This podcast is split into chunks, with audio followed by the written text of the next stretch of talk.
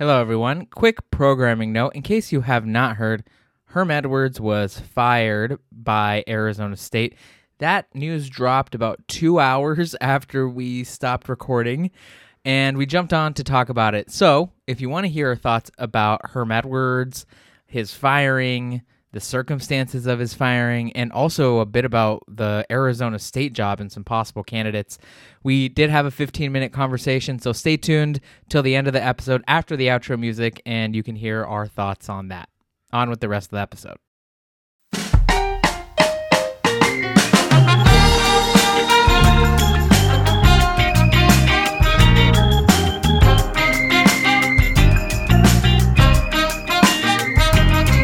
Welcome to No Truck Stops, a Pac-12 podcast. I'm Carlos at Equity Bruin on Twitter. Joining me as always, a woman heartbroken by a fallen hero, Avery at Brave Grapes. Okay. Hello.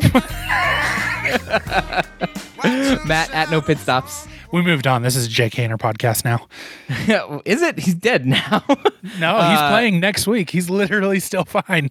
Oh my God! Didn't he get injured? I didn't watch the end of that game. He was carted off the field. USC actually ripped this man's leg off, and he's still going to play the next week. It's unbelievable. Well, he played with only one lung against UCLA last year and won. So I want Jeff Tedford investigated for not putting Haener back in. I think he was throwing the game. Actually, I think he knew what was going to happen, and I think the bookies got to him. I'm foiling Fresno State as we speak. That man is a cyborg. Jesus Christ. No Greg today at Banana Morphs. He was at the Utah game. He's also just ducking. He's ducking me. He does not want to get... I have so much shit to flame him about, which we'll get to later on, but he's ducking me, so... that's fine. Anyway, we had another full day of Pac-12 football. We'll talk about every single game. We'll talk about Washington's dominant win over Michigan State. We'll talk about Colorado finding new bottoms every week. We'll preview conference play coming up next week. We'll make our picks for week 4, all of that stuff. But first, please leave us a 5-star review on Apple and Spotify. We're up to 3.1 stars now on 102 reviews, so our pleas are working. We're hoping to get to 3.5 by the end of October, so please, if you like the show, send us a 5-star review on Apple and on Spotify. Also, as we do every week, we got a bunch of bonus content for you on our Patreon at notruckstops.com. Matt and Greg have done a weekly Pac-12 preview for the upcoming games. They look at the spreads, the money lines, they talk about the matchups, all of that stuff. That's on our $3 tier. And on our $10 tier, Avery and I have an episode this week coming out in the middle of the week, recalibrating our expectations and predictions going into conference play, doing a little bit of overreactions, doing a little bit of narratives. A little bit. So if you subscribe to that tier, you'll also get access to a Discord where you can join us and ask questions as we record these episodes live. We got a couple of folks watching here now. They'll send in their questions and we'll get to talk about them. So if any of that sounds interesting, go to notruckstops.com. Okay, let's start, as we always do, with a quick recap of all that went down in the Pac-12 this past weekend. The Pac-12 went 8-3 in the non-conference slate this week, including 2-0 against ranked teams in the AP Top 25. UW handily beat Michigan State 39-28 off 500 yards of total offense from the Huskies. Meanwhile, Oregon humiliated BYU 41-20, breaking BYU's 5-game win streak over the Pac-12. Cal fell to Notre Dame 24-17 in a barn burner, while Colorado continued its descent into the darkest pits of college football, losing to Minnesota 49-7. UCLA narrowly escaped a win over South Alabama 32-31 after a game-winning walk-off field goal. Washington State hammered the shit out of Colorado State 38-7 behind Cam Ward's 4 touchdown passes. Later on in the evening, Oregon State throttled Montana State, the number 4 FCS team in the country, 66-28, and Utah quickly peaked down and then coasted over San Diego State, 35-7.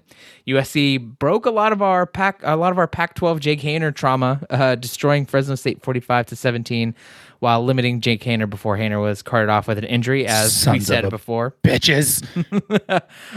Late at night in the desert, Arizona beat reigning FCS champs North Dakota State, ending North Dakota State's 6-game win streak against Power 5 opponents.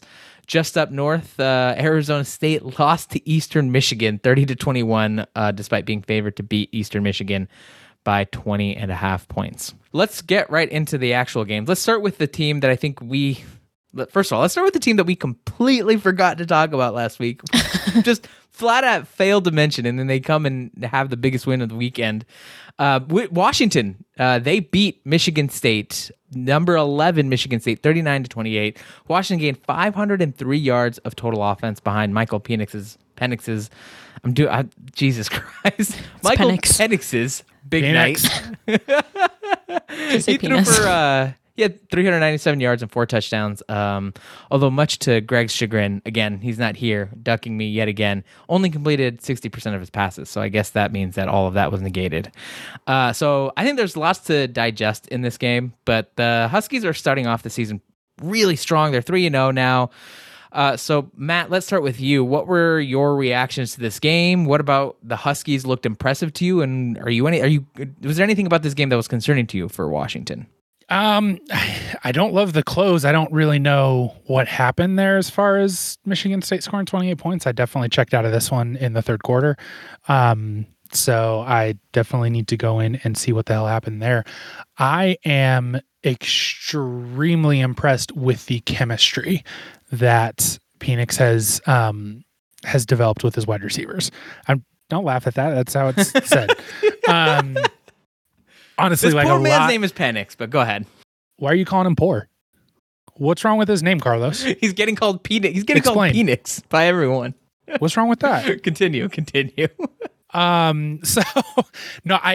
Several back shoulder throws, several tight window throws where the throws were impressive, but they're definitely those types of throws that like the wide receiver has to do a lot of leveraging of the defensive back to make that throw work. And they did it with significant consistency. I'm really impressed with how well that is working.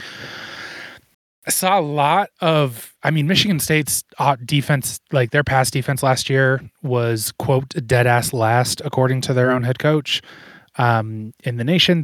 Their pass defense has not been good all year last year, and it certainly seems like that has not been fixed moving into this year. So there's a little bit of just taking that with a grain of salt, but this Washington offense looked so clean. Really, really impressed with what they were able to put up against Michigan State.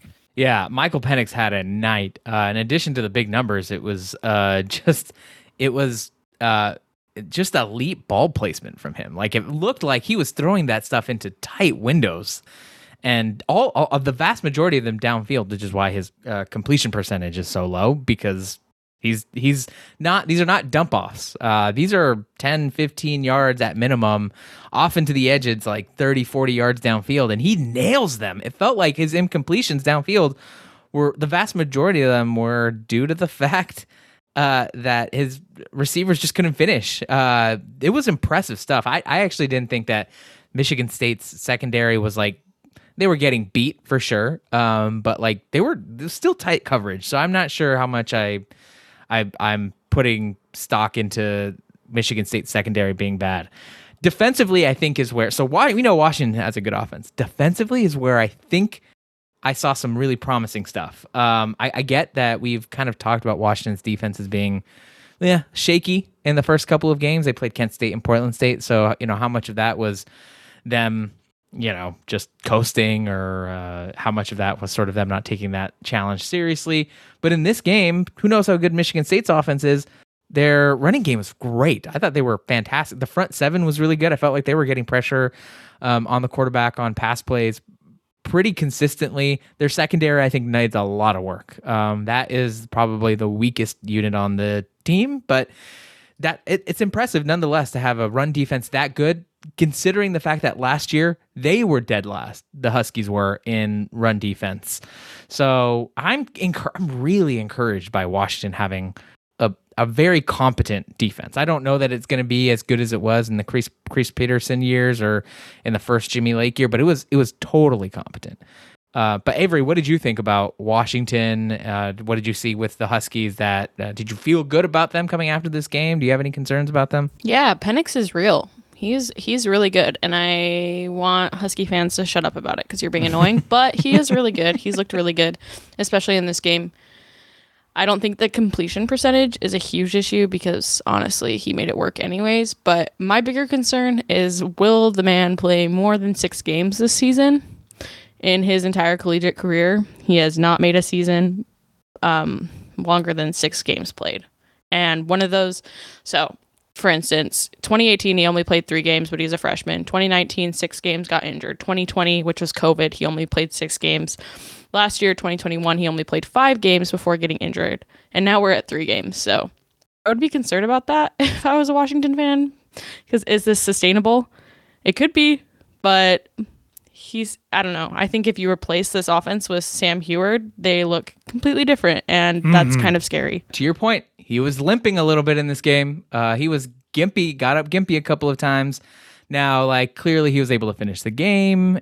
Clearly that it seems like he's fine, but given the fact that he has had these injuries that are kind of lingering or that have put him out for the year, you really do not want to see him get hurt right now at this point. Because again, it's Sam Huard, and I'm not sure. I believe now. At first, I think we were really critical of Kalen DeBoer for starting Michael Penix over a very young Sam Huard. And a very talented Sam Huard, but it makes all the sense in the world because he fucking owns. But he's got to stay on the field. You're right. I was going to say, I'll admit that I was wrong about starting Sam Huard. Michael Penix has looked really good. I'm just worried about him getting injured, and that's kind of scary. But I was going to say, they only held Michigan State's rushing game to 42 yards on 29 carries, which is really good, better than I was expecting. But I also have no idea how good Michigan State's offense is. Like, I don't want to take away from this win at all, but like Michigan State has played Western Michigan and Akron. So we don't really have like a good understanding of what this offense is capable of. And a lot of people are speculating that their ranking was super inflated to begin with. So I feel like you can't expect Washington to be world beaters. I've seen a lot of posts about how Washington's going to win the Pac-12 championship right now. And it is true that they have a lot easier schedule and a way easier path because they don't play USC or Utah. But I don't think they're infallible. They're not infallible, but Pac-12 shit. We've seen how their secondary plays. Like, I think it's safe to be concerned about Washington and not expect them to just steamroll through the conference. No, but I do think their schedule lines up nicely. Matt, very nicely. Yeah, Matt, what were you going to say? A couple things. Washington ran the ball for 2.94 yards per attempt against Michigan State. That is definitely a little bit concerning. Thinking about, you know, your Utahs and your Oregon States that do have good defensive backfields, will they be able to make this team, like, force them into running the ball? That'll be interesting to see. We'll see if Washington can handle that. I was going to say something about, I didn't remember anybody saying that Huard should have started over Penix, but apparently I just don't listen to women. So I get that. I just thought this season was going to be more of a rebuilding year than it was. So it made sense to look to the future, but apparently Sam Huard's probably just trash. So Michael Penix is just really good. I mean, he looks, honestly, I said this on Twitter, he looks like the best pure thrower in the Pac-12. I have not seen any other quarterback in the Pac-12 this season make the throws that Penix is making, even Caleb Williams. Yeah, he can make harder throws, but the completion percentage is something that I'm like, he's not as steady, but he does make the hard throws. He's not good off platform or on the run. Like, there's definitely some stuff where when Michigan State was able to heat him up, the play was dead. So, yeah, I don't know. I think that there's definitely some similarities between Penix and Bo Nix, where if you are going up against a team that you are just flat better than, they're going to look really, really impressive. And against competent, like, good defenses and teams that are just as good or better than them, that they're going to struggle. So we'll see. Maybe Penix has just gotten that much better, and that'd be great. Frankly, though, like, the middle of the Big Ten might actually just be really bad. I also think it's worth noting that Michigan State had, like, multiple starters out last night. I think they had 2 of their starting receivers out and an offensive lineman, maybe something like that.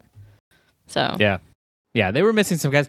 I'm husky pilled. I think Michigan State is probably, they looked fine. Like, I don't think there was anything egregious about them. Their quarterback, Peyton Thorne. I think they're probably at minimum like an 8-win, 9-win team. And like, that's in the Big Ten, like, that's pretty good. Can I take that bet? I guess so. Yeah, you can. I just think that I think it's insane. I've got a bone to pick with you two and Greg, all three of you. Every time a Pac-12 team has a big win, all I get is, Michigan State, they're probably not that great this year. Excuse me, every time happened. Yeah, every time. Did you see how I acted when Wazoo beat Wisconsin last week? Fuck you. Yeah, you did. Matt did say Wisconsin was not a good team. I don't know. The Pac-12 apparently does not play any good teams. Like, I'm kind of surprised by this, that you all are so, like, down on the Pac-12's biggest wins. I don't think I'm down. I think I'm just keeping my expectations lower so that I am not made to look stupid. Well, Washington's non-conference is over. So at this point, whether they win or not... You're taking this answer out of context and putting it into a different one. I am 100% with you that the Pac-12 is so much better. We're going to have that conversation on this podcast. The point is when you start taking these results against other teams that are not good, that this is a great win for the conference, but other teams in the conference are getting equal wins.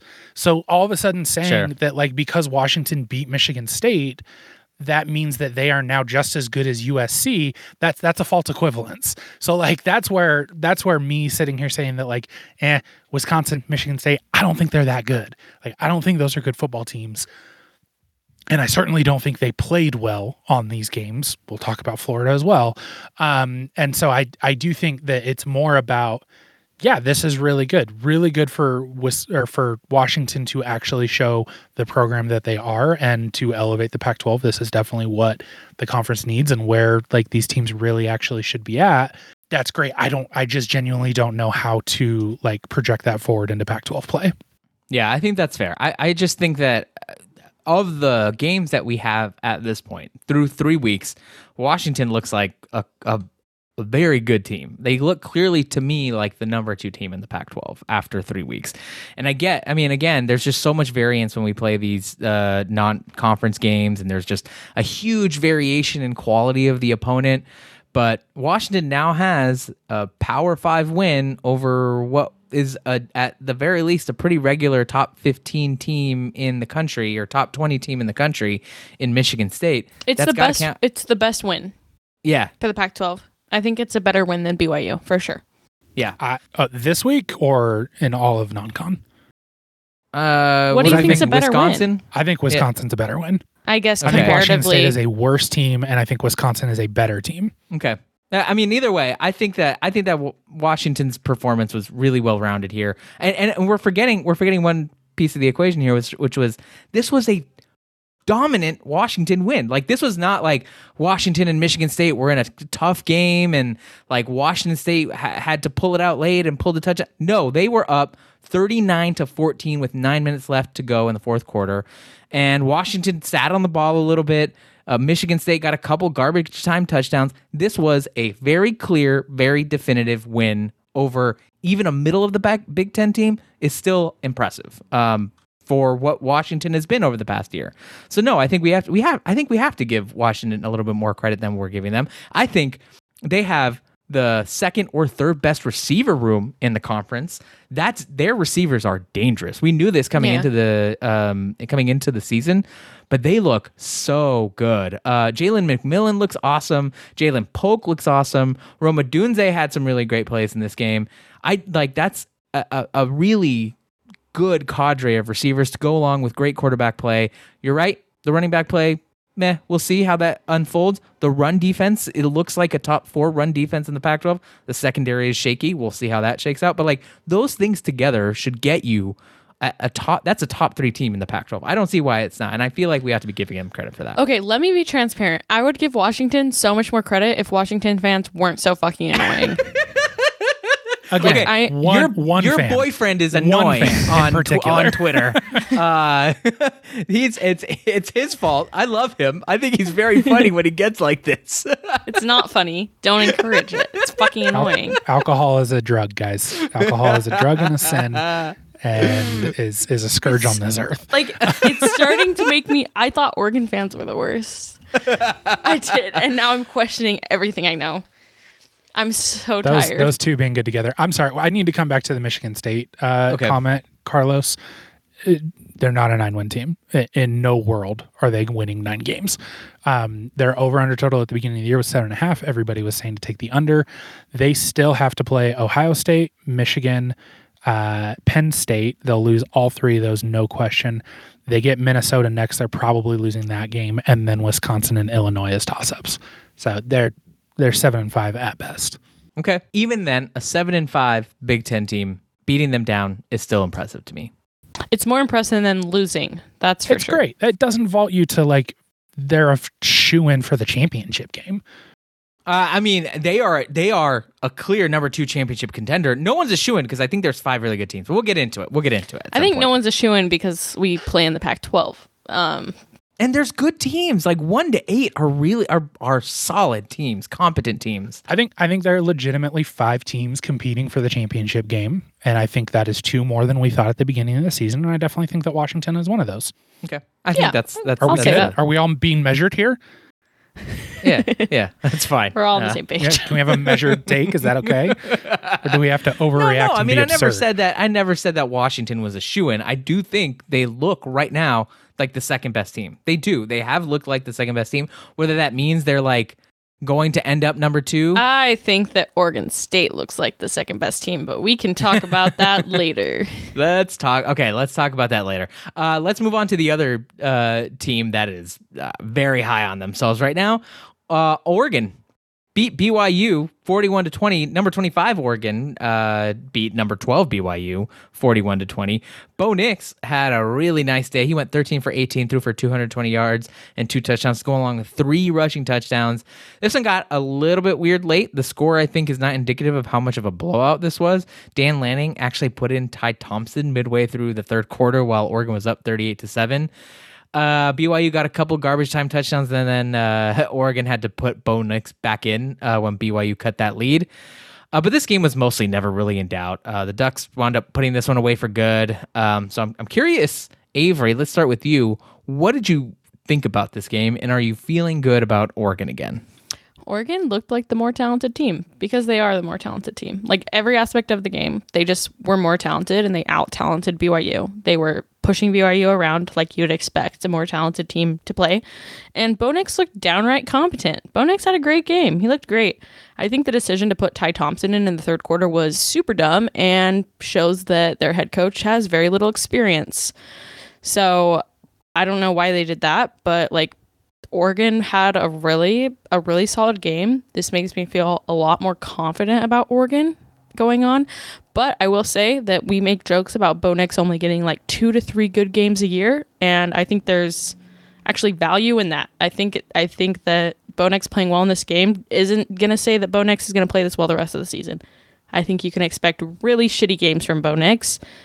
And obviously Ty Thompson is not an upgrade. So I think Oregon's going to live and die by Bo Nix, but I saw a lot of good things from Oregon's defense, especially from their linebackers that I feel like I haven't seen this season at all. BYU only got 61 yards, so 2.5 yards per attempt, which I was really impressed by because I feel like Oregon's front seven has been really scary looking over the time. But I feel better about Oregon, like a lot better. Buddy James in the chat saying that Ty Thompson is bad.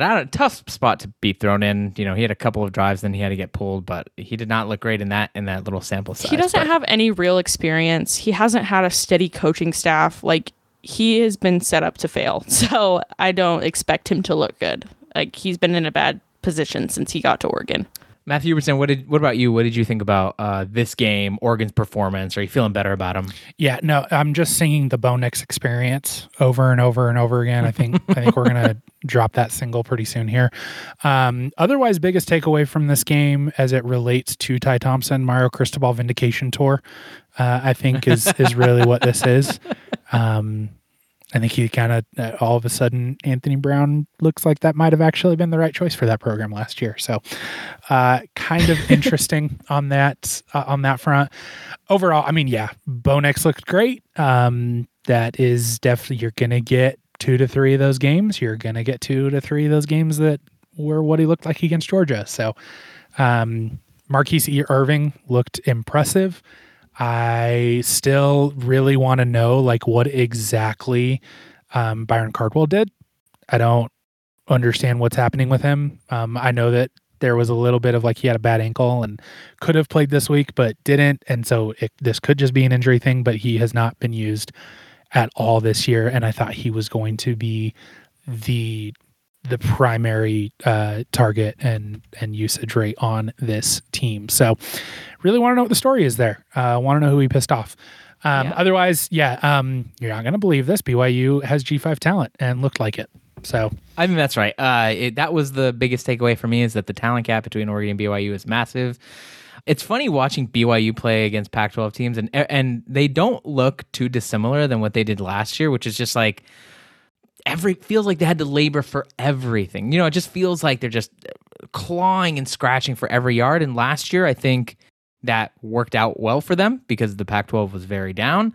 The Pac-12 is not down this year, and Oregon just happens to be the Pac-12's most talented team. So Oregon completely dominated them as a result. They pushed them around, like Avery said, in the trenches. I thought I'm a little bit, I am like lowercase c concerned about Oregon's defensive line. I think that was a little surprising. I felt like they did not get it. I'm concerned about the whole defense. Yeah, the whole defense generally, for sure. Although, again, I feel like we felt that way the entire season, though, right? Mm-hmm. Like, has it changed? Yeah, no, I don't think so. I will say they held BYU to 7 points up until garbage time. So, I mean, they were getting, BYU was putting together drives, but Oregon generally stopped them. So, again, there's some talent disparities. There's some questions about Oregon. But again, I don't think any of us would have picked Oregon to win by 20 points before the game. I mean, I would have picked Oregon to win by 20 points. I picked Oregon to win by 41. But, you know, just because I fucking hate BYU. I don't know. I think they looked fine. I think we should give them credit again for beating what is a decent G5 team, like a good top-tier G5 team probably in terms of football. But defensive line, they don't look great. I'm really worried about that. Yes, I get the whole defense, but like the one that worried me the most, they were not getting much pressure on Jaron Hall. They were getting pushed around a little bit in the run game, so that's a little bit concerning to me. Their offensive line looked pretty good, I think, for the most part against BYU. But you know, it's a little bit split on the trenches. I'm really worried about the defensive line. But I don't know. This makes me feel better. I will say this. Coming off getting their asses beat by Georgia and then beating the shit out of an FCS team, I was very curious to see what Oregon would look like in this game. I felt like if Oregon was going to collapse and not have a great season, you know, 6-6, 7-5 level, I would have picked them to lose this game if I knew that was in the cards for them. This makes me feel like baseline is now an 8-win team at minimum, and I feel like their ceiling is a little bit higher. Just again, having seen them this game and having them beat a team that is potentially somewhat well coached, I think has to be. I have to give them credit for that. When you talk, so just as an aside, obviously we don't have BYU fans that actually listen to this. When you talk about the grind of a Power 5 schedule, this is what that is. BYU played a physical, like tough game against Baylor last week and then came out and got their teeth kicked in. This is why playing in a Power 5 is hard. This is why it matters. Fuck off with you got 5-win spread out against the Pac-12 last year. Yeah, it's very easy when you've got bye weeks sprinkled in between each of them. Very easy. So welcome to reality, motherfuckers. Okay. Let's talk about... I hate being right. So tough. Let's talk about some of the wins that the Pac-12 has had over Mountain West teams. We got a few Mountain West games in here. Utah manhandled San Diego State 35-7 in Salt Lake City, holding the Aztecs to just 173 yards of total offense. Matt Hubertson said it last week. If San Diego State scored 10 points against Utah, he would be concerned. They did not, so good job, Matt. Meanwhile, USC soundly beat Fresno State 45-17, while themselves gaining 517 yards of total offense. So which of these wins between USC's beatdown of Fresno State and Utah's beatdown of San Diego State, Matt, which of these wins were you most impressed by? Ooh, probably Utah, because USC had to resort to murder and physical torture, really, to win that game. No, I really don't know. I don't have a lot to take from either of these games. A lot of this is definitely like right where you wanted them to be, and a lot of this was there was a lot of concerns. Cam Rising has a Brant Kuithe problem. That is the only person that he looks at. I had a tweet and like I'm just going to continue to tap this sign that Cam Rising needs a 3-to-1 rule. Like he cannot even look at Brant Kuithe until he has passed to 3 other targets first. It is that offense becomes so incredibly one-dimensional between throwing to Brant Kuithe and running the ball when he is not looking to the wide receivers. And the second they started opening it up to the wide receivers, the offense started to roll. So that's just, if you have a semi-decent defensive backfield and can cover those guys in single coverage, and Cam Rising's not looking at them, Utah's going to have some clunkers that are going to look really, really, really bad. And I'm concerned about USC and Fresno. Honestly, like the defense is just a concern. Like it just is. Even Fresno State's backup came in and was able to move the ball. Fresno State was able to do a lot of things as far as they were able to gain yards in the run and in the pass. And honestly, like this was one of those games where Caleb Williams wasn't elite. He wasn't perfectly on, and they were still able to put up 45 points. So there's some concerns there. Not anything where it's just like, there's no way they lose more than one game. I just don't see it. And that sucks. But even when they don't look great, they just kick ass. It sucks. I hate it.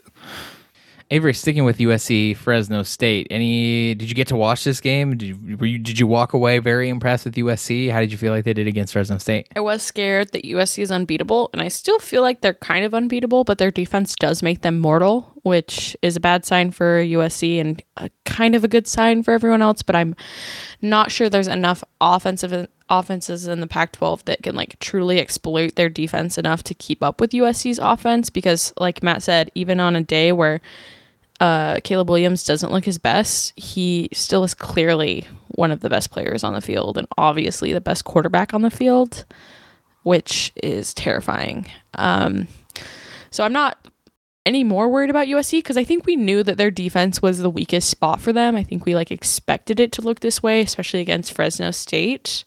But it's going to be hard for a team to catch them on a bad day and beat them just because their offense is so good. Their rush defense, I think, is a problem. They gave up. It doesn't sound like a lot, at least not to me, with how big these yards can get sometimes. They gave up 164 yards to Fresno State, which is pretty mediocre, but not like horrific. Fresno State, I don't think, is a run-first team by any means, at least not what we've seen in the Pac-12 games that I've watched of Fresno State. But the good thing is, I'm not sure how many like elite run games there are in the Pac-12 at this point. Oregon State does not strike fear in the run game, at least not through these first 3 games, and nowhere near the way that they had in 2021. For example, UCLA's run game does not look particularly good the way it had in the past. So it may be just kind of being pretty fortunate that the weakest part of this entire USC team, the worst thing about this USC team is maybe their rush defense, and I'm not sure there's going to be enough teams to exploit it. I will say though that becoming increasingly convinced they could be the team that like might be able to keep up with USC blow for blow offensively, but I still think USC has just one too many weapons. And they showed out in this game. They methodically drove down. It did not have, against the Stanford game, a bunch of explosive plays, huge passes downfield. This was like a methodical, like we're going to get 10, 11 play drives and score on every single one of them, which was very funny and very terrifying. They could win that way. They showed they could win that way. Fresno State made them work for every yard, and they still got it anyway. And USC doesn't play Washington this year, so they don't even have to worry about dealing with Washington's offense till the Pac-12 championship game. Right. Yeah, my one like glimmer of hope for the rest of us is that the offensive line depth is already starting to show. Yes. And that is something that to have had that happen in non-conference play against not very physical teams, that might break them in a hurry. Maybe, I don't know, like 3%. I don't know. No, I think you're right. I think it's a bigger deal than what folks are letting on, what USC fans are letting on. It did not. I think in pass protection, they did not look the offense. USC's offensive line did not look good this game. Run blocking, I think they were fine. I thought it might just be because Austin Jones and Travis Dye own. They combined for 23 carries and 212 yards, which is insane. They each averaged over 9 yards per carry, which was ridiculous. And like 3 broken tackles per attempt. It truly fucking insane. Yeah. And that right there, the fact that they got hit frequently and were able to get yards after that might be indicative of the fact that USC's offensive line has some problems. So I don't know. I think you're right, Matt. I think that, and they were banged up. I think they lost an offensive lineman in this game. Who knows if that injury is going to be long-term, but I don't know. I think you're right. And then real quickly about Utah. So I would say that Utah's win was more impressive than Fresno State. I think that just because of the way that Utah did it, and we're not sure how good Fresno State is going to be in the grand scheme of things, but Utah smashed San Diego State pretty early on. There, like all of San Diego State's yards, it felt like almost every single one of them felt like it was in garbage time. Their touchdown was absolutely a garbage time touchdown. They put in Bryson Barnes early in this one. Yes, Cam Rising, I think, looked much better as the game went on. The first couple of drives were a little shaky. We'll see how that progresses against Pac-12 defenses. But Avery, you have a quick thought or two about Utah? Cam Rising has regressed, which I think is concerning. Like Matt pointed out about the Brant Kuithe problem. He has guys open. Like frequently he has a wide receiver open and he doesn't even look. And I think it's just kind of sad because we expected Cam Rising to be second or third best quarterback in the conference, like pretty comfortably. And is he like fifth right now? Yeah. Sixth maybe? Like that's kind of scary for Utah. So he needs to figure his shit out. And it could be blamed on the coaching staff, but like still it's not good for Utah, especially if it's coaching. We'll see. They get I don't know if this is a test. I was going to say they maybe get a test next week against Arizona State, but no. I think they'll probably be able to coast on that one too. Might mask a few of their deficiencies. All right. Anything else about USC or Utah? Then let's move on. Let's talk about some of the Pac-12's other wins against Group of 5 FCS teams. Oregon State hung almost 70 on the number 4 ranked FCS team, Montana State, 68-28. Meanwhile, Arizona knocked off the number 1 FCS team in the country, North Dakota State, 31-28. UCLA narrowly escaped South Alabama, 32-31, after a go-ahead walk-off 24-yard field goal from UCLA. And finally, Washington State beat this shit out of Colorado State, 38-7. So 4 wins, I think, of varying degrees of entertaining here. But of these 4 wins, which team were you most impressed by? We'll start with Avery on this one. UCLA, Washington State, Oregon State, or Arizona? It's Oregon State. It's so obviously Oregon State. Chance Nolan has looked great for the 3rd week in a row.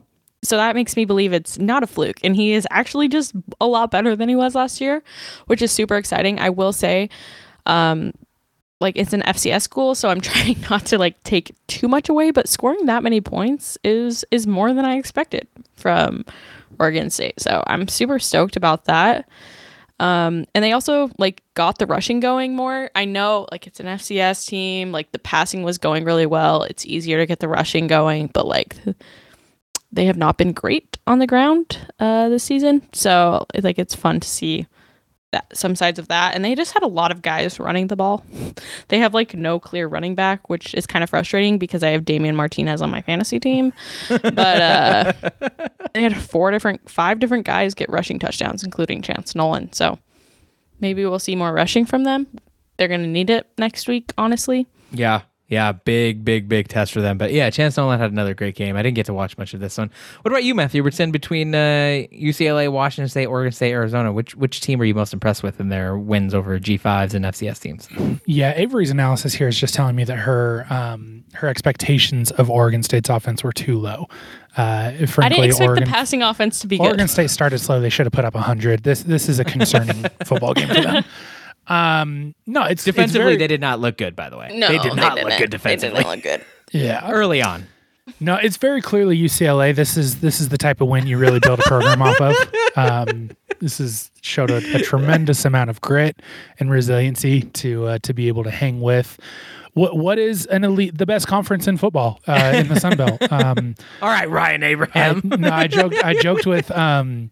I'm not saying extend chip. I'm saying I joked with John Hollinger tweeted that like the Pac-12 was back and like the Pac-12 should stand up, and I quoted and was like, this is just because like the Pac-12 beat a Sun Belt team, the only conference to do so. So this, is that true? I have no idea if it's the only one, but like the Sun Belt has been on a heater. Yeah. They have been on a heater. So no, UCLA actually looked horrendous. I'm the worst honestly, out of these four. No, I'm going with Arizona, honestly. North Dakota State is a good team. This was a game that was just back and forth, and you kind of felt going into the half that nobody was getting a stop. And Arizona was able to get a couple of stops in the second half. So I was fairly impressed with the balance, fairly impressed with the fact that they were able to win without playing their best game, which I think we've kind of suggested that that Arizona is going to struggle with Jaden de Laura, that if he's not at his best, and I don't think he was at his best here, and they still got the win. This is huge for Arizona bowling. As terrible as Washington being good really hurts my narrative that Arizona is going to get 7 wins. This is good. We're lined up for Arizona bowling. Arizona's 2-1, and you don't need to talk to your kids about this yet, but you need to prepare yourself for a discussion about 4-1 Arizona. You need to be ready because you may have to have this conversation with your children. Mm-hmm. Wait, are we including the wins over G5 teams in this segment? It's G5 and FCS. Okay, I'm changing my answer to Washington State because I didn't realize we were talking about them. I literally said Washington State. I wasn't listening. Cam Ward Avery doesn't really listen to minorities. Good. I know Colorado State is shit, but Cam Ward looked terrible against Idaho. So I will say I am rather impressed with Cam Ward being around. He had 4 touchdowns, almost 300 yards. He averaged 9 yards per attempt. And we haven't seen that from him at all this season. So Cam Ward, hello, welcome to Power 5 level. I'm really excited to see the light gleaming in your eye, and I can't wait to see what chaos you cause, because up until this point, I didn't think Wazoo was capable of winning games unless their defense got a lot of random turnovers that didn't make sense.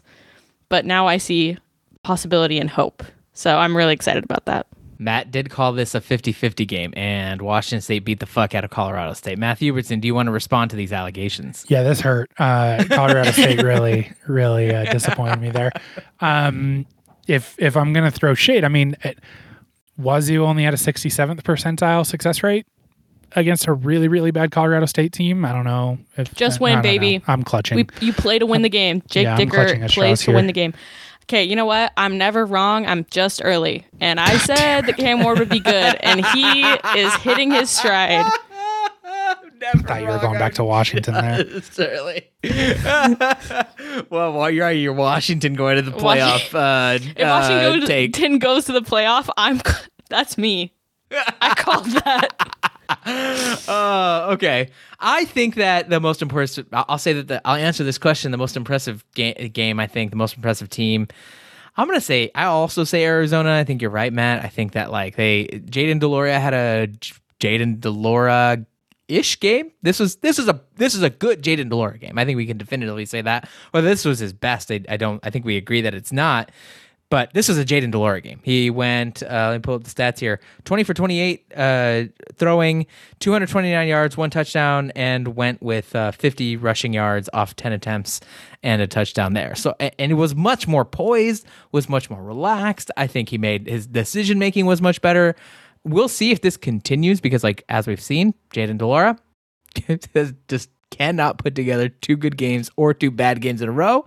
But I think last season I was really impressed with Jed Fish's ability to get his quarterbacks to like learn from their mistakes and play much better after bad games. So let's see if this continues. If Jaden de Laura has a great game they'll get Cal next week, which will be a really good test for him. If he just plays within himself, doesn't do too much, like helps where he can, and doesn't need to win them the game in order to beat Cal. But if he can just sort of play within himself, I think that would be a really good sign. And then just real quick, because we touched on them the least, UCLA looked like dog shit. They are not a good team. They are probably going 6-6 or 7-5. I don't care what we have said about the schedule. The Pac-12 slate looks infinitely tougher. They're a bad team. They did not look impressive. They were fortunate to win this game. Wildly fortunate. They got beat by South Alabama. Yeah, they didn't deserve the win at all. Determination. come togetherness. I will say I checked the Sun Belt schedule, and that is not true. They did not have a great showing this week or last week. So doesn't count. Just only the big ones count for our What do you mean didn't have a good showing last week? I mean, you're acting like they won every single non-conference game. And if you're canonically Okay, sure. I'll allow it. All right. Anything else about UCLA, Washington State, Oregon State, Arizona beating their lesser opponents here? Only four wins away from bowl eligible Arizona. Everybody, I hope you're keeping track. Yeah, and you have to win less than half of the upcoming games. You need to get your script together. 4-1 Arizona is going to be happening. Yeah, let's. I'm gonna pull up their schedule since we're on this. They played Cal and Colorado. That's two wins. And Arizona State could be three wins right there. That's probably three. And so then they just have to beat one of Washington State or UCLA of the winnable games. They beat one of those teams. Buddy, they're beating UCLA. I think they are beating UCLA. Buddy, they are beating the shit out of UCLA. It really does. They're posting 50 against UCLA. It sort of feels that way, yes. Did Washington State play UCLA last year? No. Oh, so is this the first time Jaden de Laura and DTR are facing off? Yes, first time Jaden de Laura will be playing UCLA. Chills. Very fun. Okay, let's take a quick ad break, and when we come back, we'll talk about some of the Pac-12 losses and make some predictions. If you haven't bought a shirt of your favorite Pac-12 team from Home Field Apparel, what are you doing? Home Field is a premium collegiate apparel brand out of Indianapolis. They make shirts of your favorite college teams using vintage designs and aesthetics. The designs are absolutely beautiful, and the shirts themselves are super soft and really, really durable. They're so great, my wife bought a UCI t-shirt, and she didn't even go there. So if you like your school, you like soft shirts, and you like vintage stuff, Home Field has shirts for Arizona, Arizona State, UCLA, USC, Colorado, Utah, Oregon State, Washington, and Cal. Go check it out. First-time buyers at Home Field get 15% off with code NOTRUCKSTOPS at homefieldapparel.com. Your mom's not doing an ad break. All right, welcome back. Let's talk about the three losses the Pac-12 suffered. I think we knew about two of these, but one of them was a stunner, I think. I knew. Not really. I didn't pick them, but I felt it. Let's take some quick dedicated time to talk about Cal losing Notre Dame in South Bend first. Cal lost Notre Dame 24-17. They had opportunities to win this game. They led for much of it, and it was tied up until the 10-minute mark of the fourth quarter. If it weren't for the refs, Cal would have won this game. Very close. And I will push that narrative. I think it was primarily that one, what was it? Was it like a pass interference or something? I can't remember. Offsides, wasn't it? It was, oh, that's right. It was that horrible offsides call. Yeah, that was such horseshit. That they scored a touchdown off of. Yes. And it was on a missed field goal. Yeah, mm-hmm. So it was that was early on in the game. Notre Dame had driven enough to get a field goal. Notre Dame misses the field goal. Cal gets called for offsides, but no one on this planet, including the rules analyst for NBC, including the broadcast, no one saw where Cal was offsides. It was a bullshit call. And then Notre Dame went and got the touchdown the very next play after getting a first down. I think it's safe to say Notre Dame doesn't score a touchdown there. Cal puts it away. Probably. It's not safe to say, but I'll push that narrative all day long. Yeah, I mean, I think it changes the complexion of the game, or at least gives Notre Dame one less score. That would have been the difference in the game. Anyway, this is a shitty game. This is a brutal watch, and we watched it in our live watch along on Discord. But Avery, let's start with you. Did you get to watch much of this game, and do you think differently of Cal, given that they nearly came out of South Bend with a win? This is the only game this week that I watched every second of. And oh, wow. Okay. This is a bad game. Absolutely brutal. I don't think any better about Cal. I think Cal's still dog shit. I just didn't think Notre Dame was good. This game went exactly how we talked about it in the preview episode. They'd be playing in the mud. That's why some of us picked Cal to win. And you know what? They almost did it. It was a really close game, and not because both teams are good. Both teams are bad. I still think Cal is bad. I think Cal maybe gets 4 wins this season. That's insane. It's not, actually. I think it's like a very okay prediction.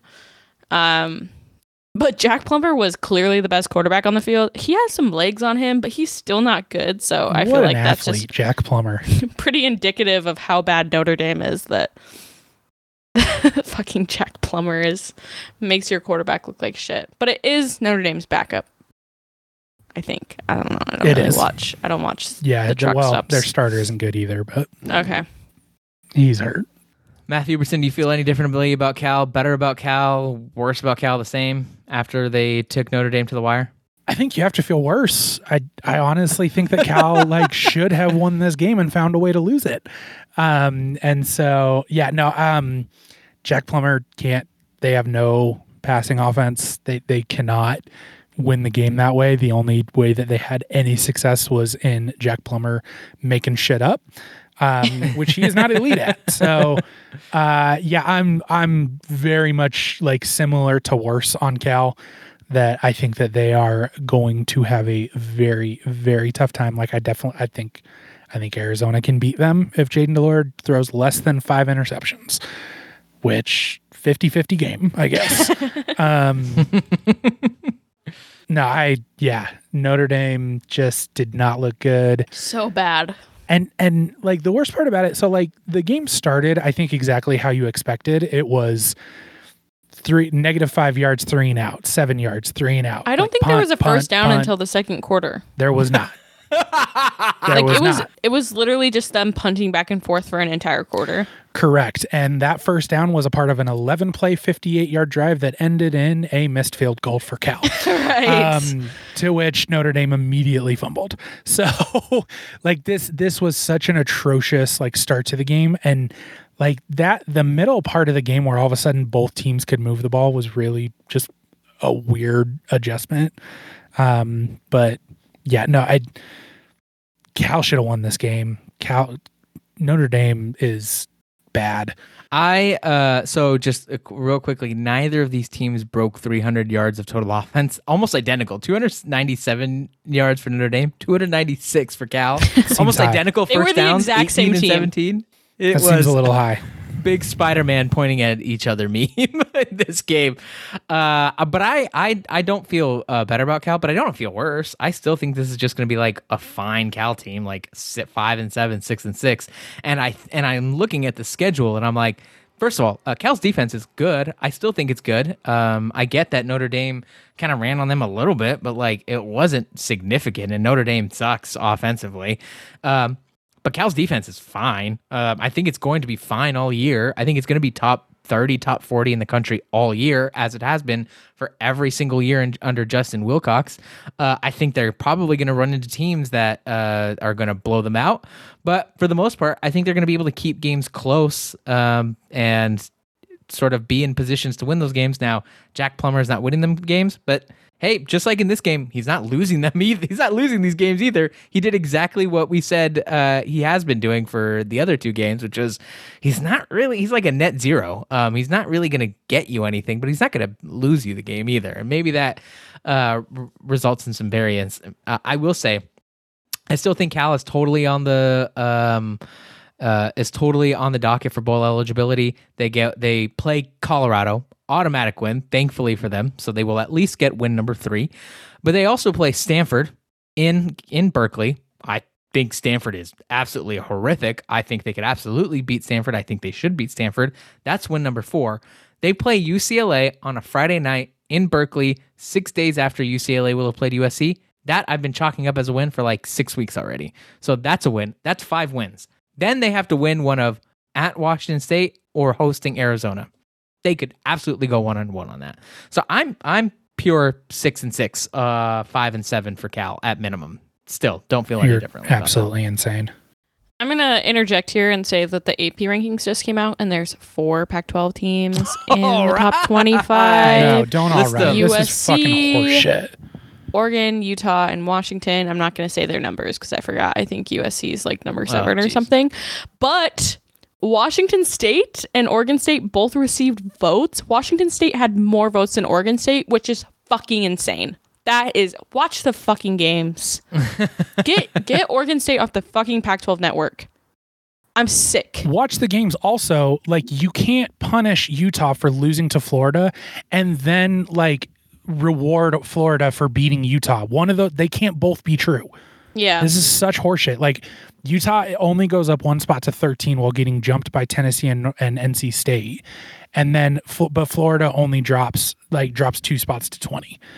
This is so stupid. I don't understand why Florida is ranked and Utah is still getting punished. Either Utah lost on the road in a true game, in a true road game, like against Florida, against a ranked opponent, or like Florida isn't good. You can't do both. Punish them both. I think punish absolutely. Them both. Yeah, Utah is not a top 15 team. Florida is not a top 25 team.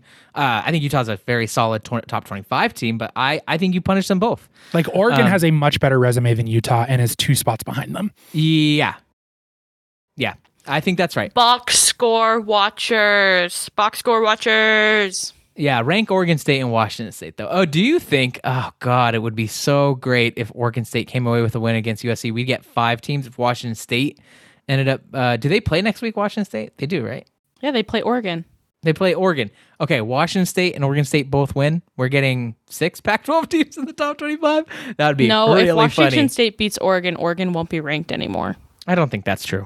I think they'll be like fringe top 25. But I just want to stop doing rankings. Yeah. AP rankings are weird. I just don't think we should not do any rankings until like week 8. That's boring. And you know what? I'm fine with not doing. Just don't do rankings until week 12. That's fine too. So they need to. Boring. They need to have things to talk about. We need to have things to talk about. What do you mean they? We just talked about it. All right. That was a Cal Notre Dame. And our quick discussion about the AP poll. Let's talk about two, I think, humiliating losses for the Pac-12. First, Minnesota fucking demolished Colorado 49-7. We're going to say that a lot this year. Colorado got a bunch of junkyards at the end to end up with something that looked like an actual football game that they played. But listener, let me tell you, Colorado did not actually play football this game. They had only had like 94 yards of total offense at halftime, which I think is indicative of how bad this team was. And meanwhile, in the evening, Eastern Michigan destroyed Arizona State 30-21. EMU gained 457 yards of total offense. I don't think the final score highlights at all just how badly EMU beat ASU. It was a really, really bad look for Arizona State, who entered the game as 20.5-point home favorites. It's gotten to the point where even Michael Crow has come out and said something about this game, which is a bad sign for Herm Edwards, in my opinion, but we can get to that later. So we have 2 really horrific losses for the Pac-12. I want to know, Matt, you can start us off on this one. Which one was more embarrassing? Arizona State's loss to Eastern Michigan or Colorado's horrific loss to Minnesota? Neither. This is actually good for the Pac-12. You need dog shit teams to elevate the rest of this, the rest of the records. I mean, as far as embarrassment goes, like it's probably Arizona State, but we had Arizona State on Quit Watch. They've quit now. Arizona State on 1-11 watch, and like so, none of this is to not be expected. Colorado, we've got them 0-12, like fantastic. I'm not embarrassed by either of these. I'm entirely fine with them. I think our Arizona State friends would be embarrassed, and they are. I would say they are praising God for this loss. That's true. That this if your entire agenda in 2022 was Herm Edwards needs to be fired, this is what you needed to happen. And they got beat down badly. I think Arizona State's loss was more embarrassing, although Colorado, God, fucking, they're terrible. But Arizona State's loss felt more embarrassing to me because it was they were 20.5-point favorites and looked like they were going to get beat down by 20. They got worked by Eastern Michigan. Eastern Michigan felt like they were getting like 7, 8, 9 yards per carry. I'm not sure what the actual number is, but like when you watch that game, Eastern Michigan was plowing through Arizona State. It was humiliating. They ended up getting 340 yards of on the ground from Eastern Michigan. That's insane for a team that's much less talented. That's not even a good G5 team to get worked like that. That's humiliating. They have some. Man, this is going to be a long season for Arizona State. If they're getting worked like this by Eastern Michigan, they've truly quit at this point. 1-11 might be on the table. It might be on the table. They got to play Colorado, so maybe 2-10. Yes. Guess who predicted 1-11? You did, but I think you're going to be wrong, right? Because they got to play Colorado. I think Colorado will win. No way. Colorado's not winning. Colorado last year looked the same as they do right now, and then they started winning games randomly. I did want to point out that Colorado had 8 complete passes between 3 quarterbacks. 3 different quarterbacks. That is fucking crazy. How long does it take to install the triple? Can you do that in a week? Oh my God. Well, they just lost. They lost their best running back last year to Michigan State, who looked terrible in the Michigan State UW game, I will say. Quick fact check. It was actually 10. It was 10 completions across three quarterbacks, but still. Oh, that's what I meant. That's still horrific. Can I read? So bad. JT Shrout's line just looks insane to me. Okay, what was up? Did they get injured? Why were there multiple quarterbacks coming in? No idea. I wasn't even watching this game. I wasn't watching either. I assume no one got injured. They just decided to let the third string guy get reps. That'd be correct. JT Shrout's line was 4 completions, 11 attempts, 24 yards, and a touchdown pass. How do you do that? Did he have like one completion that was like 20 yards and the other were like 1? Colorado was on like yardage watch last season, but then they like randomly started winning games. And I do think Colorado's worse this year, but I'm not going to count out them winning 0 games. Like I'm in at least 1 game. There's potential here. We'll see. We know why they started randomly winning games. It's because they sacrificed their offensive line coach. There's people to be sacrificed, I'm sure. Yeah. I'm sure Carl Durrell can find them. No, really, Arizona State has to go to Boulder on Halloween weekend. You're telling me there's not going to be witchcraft? Oh, that's fucking cursed. So cursed. Man, hey, can I just... I'm calling my shots now. Arizona's beating Arizona State by 21. I was saying that I now. Think we all agree that Arizona's going to win that game, except maybe Greg. Yeah, Greg might still be like, Arizona State has residual talent. You know, they still do.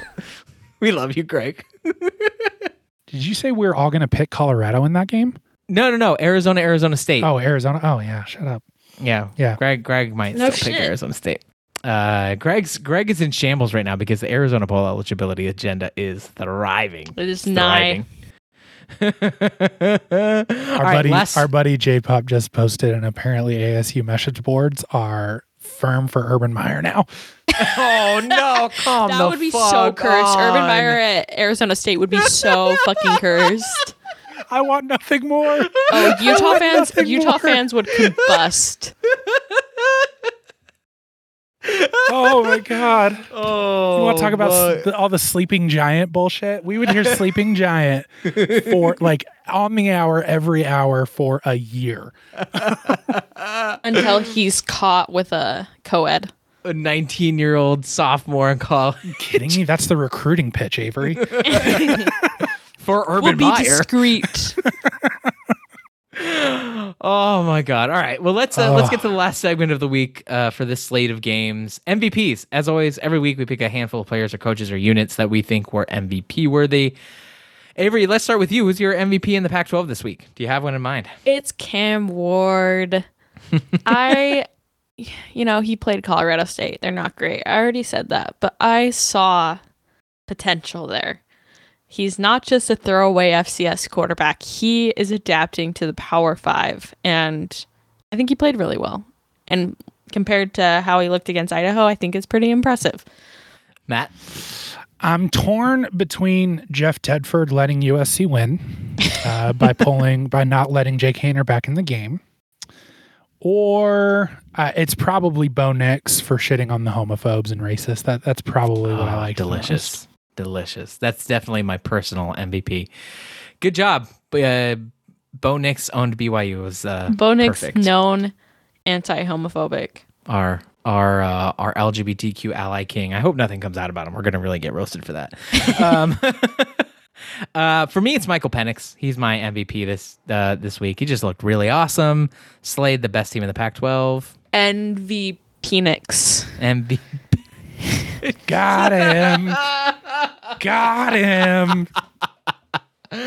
I hate you. God, I hate you guys so much. I've like accidentally started. Congratulations on your fatherhood, Avery. Good joke. I've actually started accidentally saying Penix instead of Penix. I fucking his name. I guess between you all and the podcast of champions, it's driving me nuts. Do they still say Penix? David Wood says it ironically. He's just saying it ironically to be a Penix. No, it's called a movement. It's called starting a revolution. Ryan, I think every day for Ryan Abraham for saying it correctly, but they were talking on the podcast about like we're gonna get people to say Landanning incorrectly. Landanning's so boring, but they've got me saying Michael Penix instead of Michael Penix. Anyway. Yeah, the Oregon State Washington jokes are going to be very stupid when it comes around. Okay. Any other MVPs, coaches, players? Chance Nolan. Chance Nolan's always a good one. A great game. A great game. Okay. Devon Bailey, Utah's wide receiver that scored multiple touchdowns. Their wide receiver. Yeah. Utah has wide receivers now, I guess. They had him the whole fucking time. Yeah, I think it's impressive that a wide receiver scored multiple touchdowns. That's not Britton Covey. Is that Andy Ludwig's fault? I think it's a mix of Andy Ludwig and Cam Rising. Have we considered Cam Rising as racist? Uh-oh. You're really going to start pissing some people off now. I feel like it needs to be talked about. Brant Kuithe and Dalton Kincaid, very white. He does hand the ball off to Tavion Thomas, though. Interesting. Good point. Refuted. All right, let's move on. Let's talk about some. Let's take a truck stop to talk about some Pac-12 news. I've got one piece of news here. You all can add others after we get through this one, but this is a terrible piece of news. You knew we had to talk about this on this particular podcast. Bill Walton, turns out, was a callous, soulless boomer who hates poor people. A piece from the Voice of San Diego surfaced. Emails that Bill Walton sent to San Diego Mayor Todd Gloria where Bill complained about homeless folks on his bike ride. Bill apparently wrote, quote, "Once again, while peacefully riding my bike this Sunday morning in Balboa Park, I was threatened, chased, and assaulted by the homeless population in our park." The piece later on goes to quote more of his email saying, quote, "You speak of the rights of the homeless. What about our rights? We follow the rules of a functioning society. Why are others allowed to disregard those rules? Your lack of action is unacceptable and as is the conduct of the homeless population." Bill posted an Instagram post confirming his stance, basically. I've got a quick set of thoughts here, but I want to hear from y'all what you think about Bill's takes here. Avery, you can start with you. I would like to see what Bill Walton, someone who is following the rules of a functioning society that has a lot of money. He has a lot of money. He's very rich, is doing on his own to help homeless people. I don't think you can criticize homeless people for not having anywhere to live if you're not working to provide them living situations. So fuck off, spend some money on people other than your bike, and stop criticizing people that are just trying to live their lives. Yeah, the tone here is so frustrating. Like there were like little quotes that you could pull out of these emails that were like, okay, no, you're so close. You're so close here. Like, yes, we should do more. Yes, we should provide better like systems and programs to help people and better safety nets. 100%. But like the entire tone here is about how this is inconveniencing you and how like actually we should just get rid of them. I don't actually care how. Like, spend whatever money, do whatever action, just get rid of them because I want to ride my bike. That's like, it just horrible tone throughout this that was very, very frustrating to see. That's the issue with rich people, is that when they're concerned about the homeless issue, quote unquote, it's never about caring for those people that are unhoused. It's about inconveniencing them, and they don't want to see homeless people. It's never about actually helping other people. So fuck off. Yeah, I think you two nailed it. I found this to be callous and deeply problematic. The discourse around homeless folks, you all have touched on this. The discourse around homeless folks in this country and in California in particular is super toxic. And I think that discourse tends to transcend traditional political party lines. To be clear, homelessness, absolutely a problem, 100%. But liberals like Bill Walton and conservatives both talk about homelessness, I think, as an inconvenience to them, as y'all have said, or as a threat to their safety above everything else. Like, that takes priority, their inconvenience, and their safety. Sure, they kind of talk about, oh, we need more services. Oh, we need to get them off the street. But it's always the frame, like from the frame of keep homeless people out of my neighborhood. Like, don't let me see them. And talking about people that way is really fucking dehumanizing and really, really unproductive. What people like Bill Walton want more than anything is just to have to see and interact with poor people. Bill wants to ride his little fucking bike unimpeded without having to see homeless folks. Now, that whole bit there about Bill being chastised or chased and threatened, that think that sort of stuff happens when a homeless person is dealing typically with a severe mental episode. And instead of framing it that way or seeing it that way, Bill Walton just kind of talked about homeless folks in a broad stroke as violent and dirty, absent any context around the lack of services they get. People who are listening to this podcast right now who are trying to learn or just generally curious might then ask, well, what should Bill do besides cutting checks and advocating for policies? Don't we all want safety? He's doing those things. And yes, we all want safety, but in addition to advocating for policies that give homeless folks real services, and in addition to advocating for policies that protect homeless folks, like the ones that reduce interactions between cops and homeless people, I think what we all should be doing is getting to know homeless folks in our neighborhoods. Like, you should go to talk to homeless folks that live on your block. Go talk to them and ask them who they are and what they need. I think that goes a long way. It goes a long way towards helping homeless people feel safe around you. It helps you feel safe knowing who these folks are and knowing their histories and their backgrounds. It goes a long way also towards making them feel like humans. How would you feel, listener, if someone that you did not know treated you as an inconvenience and as a threat and at your worst, most vulnerable moments? And I think that's like the primary problem here. And it's particularly problematic because Bill is painting himself as a victim, despite his tremendous wealth, despite his tremendous influence and position in San Diego. Bill's voice is always the voice that gets heard. It will always carry weight. It will always have impact. But you want to know whose voices will get silenced? Homeless people. Their voices will always get silenced. We never hear their stories, and we will not hear their story on this side of it. So, and Bill should know that. Bill should know better. Shame on him, frankly, for some of this shit. I'm glad you called this out, Carlos, because I probably would have not seen it. Like, I didn't see anyone else tweeting about this, and you're the one that, like, grabbed the screen grabs and posted about it. And so I'm glad, like, this was something that wasn't ignored. Obviously, you would never ignore something like this, but it would have been easy to not bring it up. Yeah. And it's pretty likely that none of us would have heard about it. 100%. I had to hear it from my wife. And it's very much something where, like, so somebody who lives in Utah, the idea of, like, choosing to be homeless is extremely foreign to me. Like, we have very harsh winters. We have very harsh summers. The idea of living homelessly, like, that's just not a viable option here. Going to San Diego, like, I didn't want to go back to my hotel room. It's hot in there. There's no airflow. Like, it is a legitimately viable option if all of your other social things, where it comes to cost of housing and job markets and everything like that come into it. Like, when you're talking about we need to clean up these streets, many of these people may not have extreme mental episodes, may not have extreme mental illnesses that they need help with. Many of them may just be in a really bad spot, and to be in a spot where, like, this person shouldn't be inconveniencing me.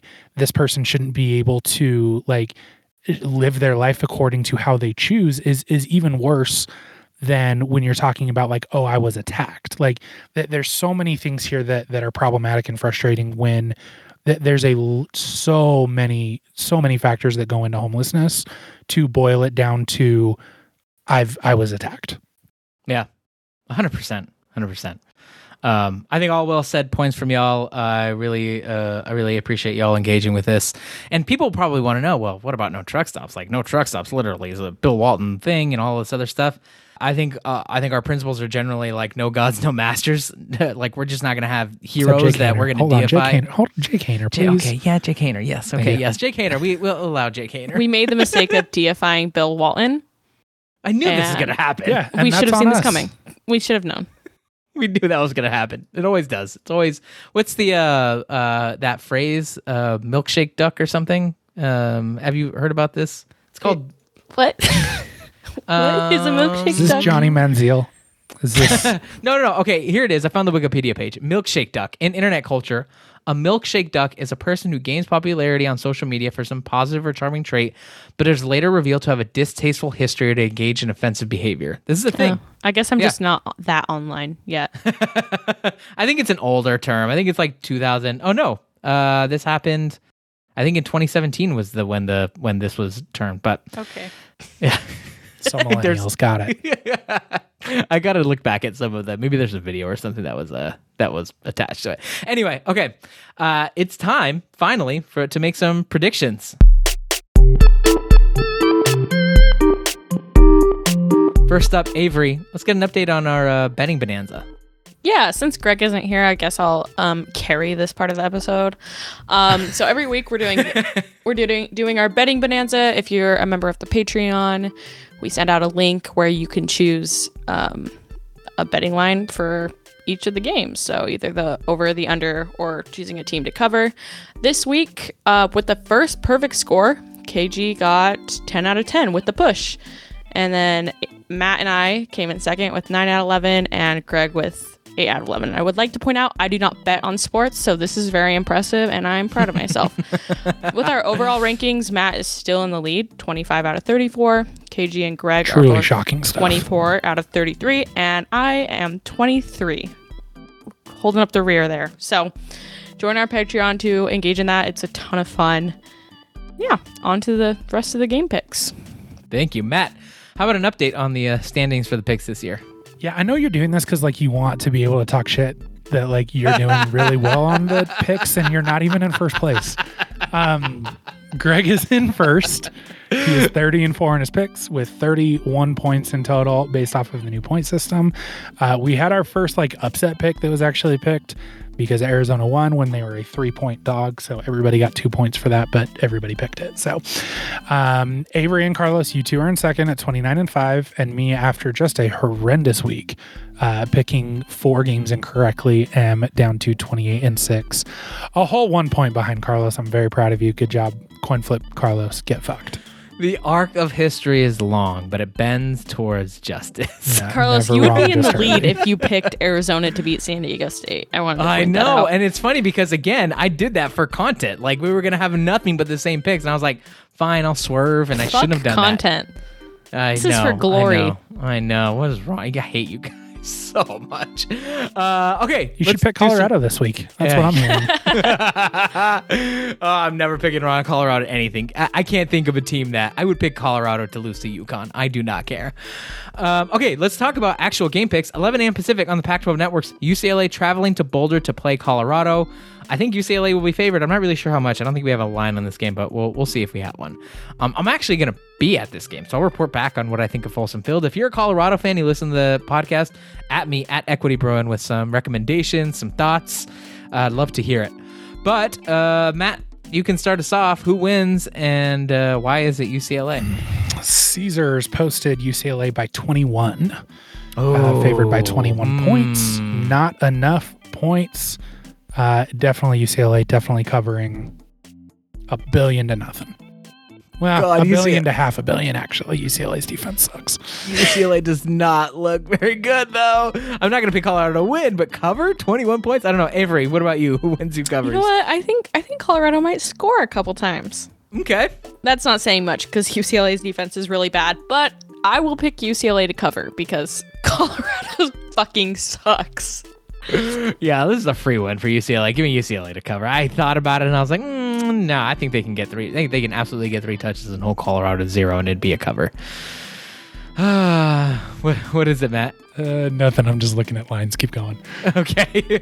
1 p.m. Pacific. Oregon is traveling to Pullman to play Washington State. This one's on Fox. Oregon is a 6-point favorite. Greg, who wins? Greg. I have this written in my show notes. Greg's not here. Avery, who wins? Who covers? Oh, this is my bad vibes game of the week. Oh, no. Shit. Last week, I would have never said Washington State's going to win this game, but I saw light in Cam Ward's eyes, and I did not see a lot from Oregon's defensive line, and I think Washington State's O-line is the weakest point on their team. So it's a pretty good matchup right there. So we'll see. Yeah. Go Cougs. This is interesting. Matthew Hubertson? I don't want to do it now. Problem is that the script for this game is absolutely that Bo Nix has a bad game and gets 17 turnovers, which is very reasonable for Wazoo to create that many. My original pick is Oregon, and I'm gonna stick with it. For principal reasons of how bad vibes games need to work. So, because I think it will be hilarious if Wazoo wins this game, but I'll pick Oregon. This is so tough because Washington State has fucking owned Oregon over the past few years. I think Washington State might be one of the few teams with like a winning record over Oregon. And Washington State's defense is just good enough to do something. Oh my God. I'm gonna pick Washington State. I'm gonna say Washington State wins. Don't change your thing because of what I said. No, what are you talking about? We've known about the Oregon-Washington State. We've been talking about this game for weeks. I'm picking Washington State. I'm sticking to my guns. I think they're going to pull this out. I'm going to pick them to pull it out. I think Bo Nix is having fun. I think Dan Lanning is choosing field goals in the red zone. I think they're hitting their stride. All right, so 2-1 for Washington State. What did Greg pick? Oh, yeah, I've got to read Greg's picks. I'll pull them up right now. All right, so Greg has UCLA big over Colorado. He said, almost picked Wazoo, but I'll be a coward and take Oregon. sounds like the Greg we know. Yeah, attacked. 2:30 Pacific. Arizona travels to Berkeley to play Cal. Arizona Cal always unhinged, though Cal has not beaten Arizona since 2009. The Bears are 0-6 against the Wildcats in that time.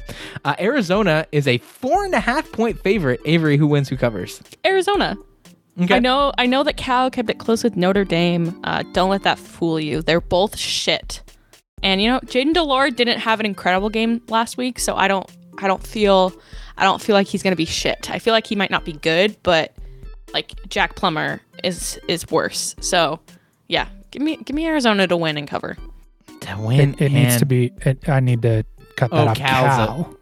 Cal's a favorite. I'm very sorry. Fuck yeah. Oh, yeah. Arizona's 100% covering, and Arizona is, yeah. So, Avery, you're still picking Arizona to win, right? It doesn't change anything. Duh. Do you all have a guess? I'll give you a guess as to who Greg has. Cal. Greg has Cal. For sure. He has Arizona over Cal. No, really? It's because he knew we'd all pick Arizona. That's why. Do I fade Cal? Do I fade it, or do I fade Greg? Oh, my God. Oh, no. Remember when Greg was just like, no, Arizona's going to be really fucking horrible. Here he has them starting 3-1.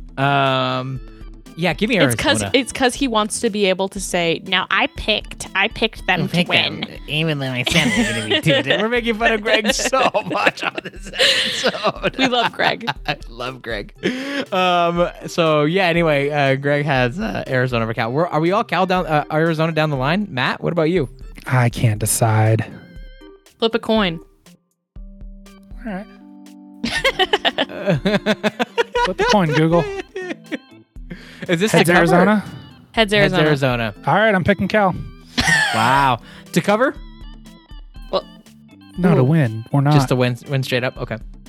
Okay. Anyway, glad we got that figured out. 6:30 Pacific. Inexplicably, for some reason, on the Pac-12 networks, USC is traveling to the graveyard to play our Oregon State Beavlet. USC is a 7-point favorite. Matt, who wins? Who covers?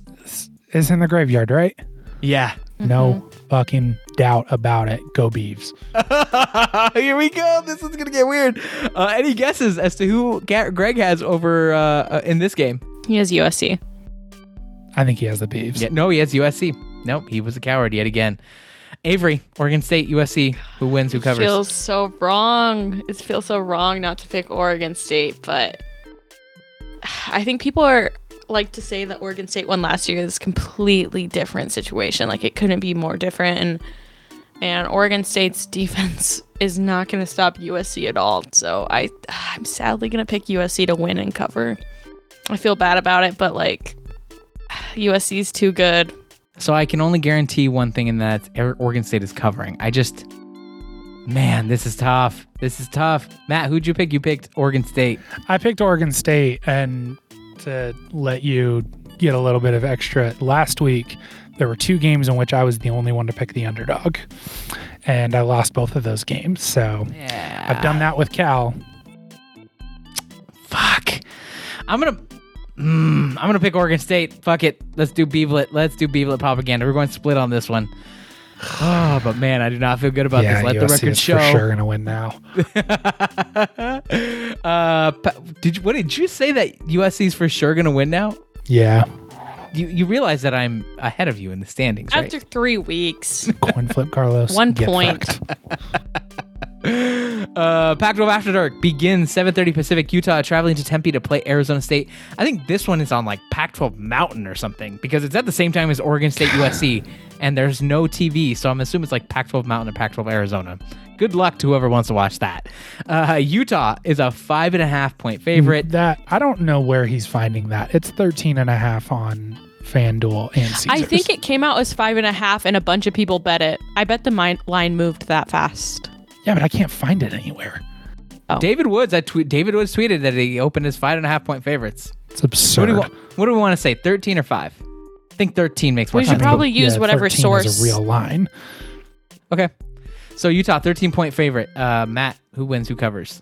Utah and covers, 100%. Arizona State. Arizona State fans have said that they won't get a first down, and I think they might be right. Avery, the vibes are so bad just because it's in Tempe and it's late, and I don't think Cam Rising is that good. But Arizona State has quit. Like usually they quit after they play Utah, but I think they're done. I don't think they have a prayer here. Like none of the weird stuff that Utah has in Tempe applies to this situation. Man. I think it's going to be close in the first half just because Utah's been playing like shit in the first half. So I think Utah ends up covering, but it's going to look a little concerning, at least the first quarter. And sources adjacent to the Utah program have stated that Utah does not like Arizona State. The rivalry continues. Yeah. The unholy war, if you will. Yeah, give me Utah. Give me them by like 30. Give them to me by 40. I'm gonna say 40. I think Utah coaches want to like be the reason Herm gets fired. I think they want to score 70 here. Oh, that would be very funny. That'd be very funny. I'm guessing okay. Greg picked Utah as well. Oh yeah. Greg has. He says Utah over Arizona State, but I think that game will be closer than it should because of Emory Jones's legs. Emory Jones is pretty good. I think he's better than Jaden Daniels. Still, very solidly. Okay. 7:30 Pacific, same time. Stanford traveling to Seattle to play Washington on FS1. UW, a 9.5-point favorite. Avery, who wins, who covers? You know, Stanford's coming off of a bye. And I don't think it will do anything for them. I think Stanford's bad. I might start Tanner McKee on my fantasy team, though. We'll see. To be determined. But yeah, UW's going to win and they're going to cover. Instead of who? Cam Rising. Okay. I haven't decided. Interesting. Okay. It's a day of decision. We don't know what Washington secondary does not look good. It does not look good. Know. Yeah, give me Washington. Greg also has Washington. Are we Washington down the line here? Matt, what about you? Yeah, SP Plus has Washington as a 15-point favorite here. Yeah. Give me Washington to win and cover too. Okay. I think that's it. Let's get out of here. Thank you very much. Don't forget, we've got an episode from Avery and I dropping on recalibrating our expectations for the Pac-12. Matt and Greg dropping a week 4 preview, talking about what's going to happen over the coming week, betting lines, all that stuff. We've got live streams. We've got so much more on Patreon at NoTruckStops.com. On the main feed, we're back next week to talk about the Pac-12 slate. But for now, that's Avery. That's Matt. Not here today is Greg. I'm Carlos. Thank you for listening. And remember, there are no truck stops here. Rest in peace, Jake. Room is still and thick with smoke. So thick it makes you choke. The crowd bows in. The coffee's kicking and my patience to everything. Said I'm lonelier than a single sax on a quiet city street. We got some breaking news that we're going to break down here real quick. Like, 2 hours after we stopped recording, we got news that Herm Edwards was fired. So joining me for this little segment at the top as we record this after the news has dropped is Greg at Banana Morphs. Hey. And Avery at Brave Grapes. Firm for Herm. I'm Carlos at Equity Bruin. You'll hear all those introductions later on again. But here we are. Herm Edwards just got fired after losing to Eastern Michigan 30-21 at home as 20-point favorites. Herm got fired after starting the season 1-2 with a loss to Oklahoma State, now to Eastern Michigan, and an opening season win to Northern Arizona. I've got to say, I am pretty shocked that Arizona State did this right now, but I'm going to withhold my thoughts. Greg, do you have thoughts about getting straight up fired? ASU straight up firing Herm. I'm all shook. I was shocked. I thought they'd wait a lot longer to do it. That being said, I totally think it was the right call to fire him as soon as possible. They should have already fired him, but better now than later, I think. Just, you don't need the cancer that he has become to be around your program for any longer. Getting into the market early is always a good thing, I think. You hire a coach earlier, that guy can have time to put together a better recruiting class, and then you also have you're one of the first in the markets for assistants too, and that's a big deal. So I think it's a great decision for them to fire him. Avery, what about you? Are you do you feel like this is the right move? Are you also surprised? Do you feel like this is coming? I just think it's hilarious. Carlos texted us and said, "Who wants to jump on to talk about Herm getting fired?" And first, I thought it was like he wanted to speculate about it, and I was really fucking confused. But then I realized that Herm got fired, and I just started dying with laughter. That's hilarious. I agree with Greg. Greg made the same points I would. You're the first in the market. Well, besides Nebraska, for coaching staff. No kidding. And like Arizona State isn't a bad program. Like they should be able to hire a decent coach, like a coach with a solid resume.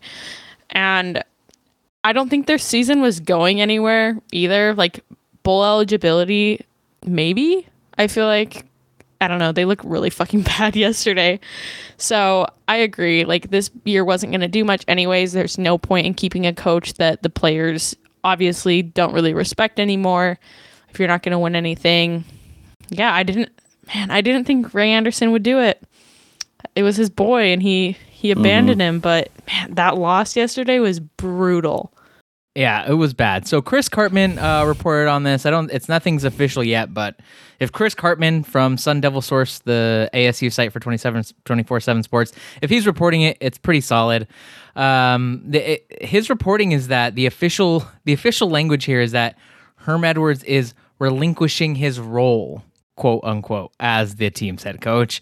He got fired. I think there's no like, yeah, I guess that's how they're gonna sell it. Is that Herm Edwards is like, yeah, I'd like to relinquish my role. No, he 100% got fired, and maybe there was some agreement that this is how they were going to try to frame it for his next job or whatever. But I am shocked. I'm shocked they did it 3 games into this season. I'm shocked they did it before ASU had a chance to fully quit. Maybe you had an argument that they were quitting now, but things could have gotten bad. I think they really could have quit hard this season. I'm also shocked. I think we kind of have to consider, I'm not saying that Herm shouldn't have been fired. I'm like, I think that his tenure has always been hovering about average or just slightly above average for about 5 years. And it really looked like the wheels were starting to fall off. But I will say the wheels had not fallen off for Arizona State. I have yet to see a Pac-12 school fire a coach before the wheels fell off. Arizona State did not look good at the end of last season. That is true. They finished 8-5, 8-4 in the regular season. To fire a guy who went 8-4 in the season before, that's not USC, right? To fire a guy that went 8-4 the season before, and then and only 3 games into the following season, pretty stunning. Again, I would say that it makes sense. It was probably the right move. I certainly don't think Herm Edwards was on a short leash or anything. He had 5 years, 2 years to prove himself, and the way that they were recruiting and the talent level that they had and the roster that they had built up to this point made very clear that Arizona State was in for some dark times, but still pretty stunning. Like I don't know, I can't think of a last time a Pac-12 football coach had 4 straight seasons of being 500 or better. And then getting fired 3 games into the following season. That feels pretty rare to me. Yeah. Mm-hmm. I thought it would for sure take a losing season this year to get him out of the program because of his friendship with Ray Anderson. And like, if you look at his records, he hasn't had a losing season. Yeah. So I guess they know what they can achieve in that program. And I think ASU is a lot better program than most people, especially me, give them credit for. Yeah. So kudos to Arizona State for making this move.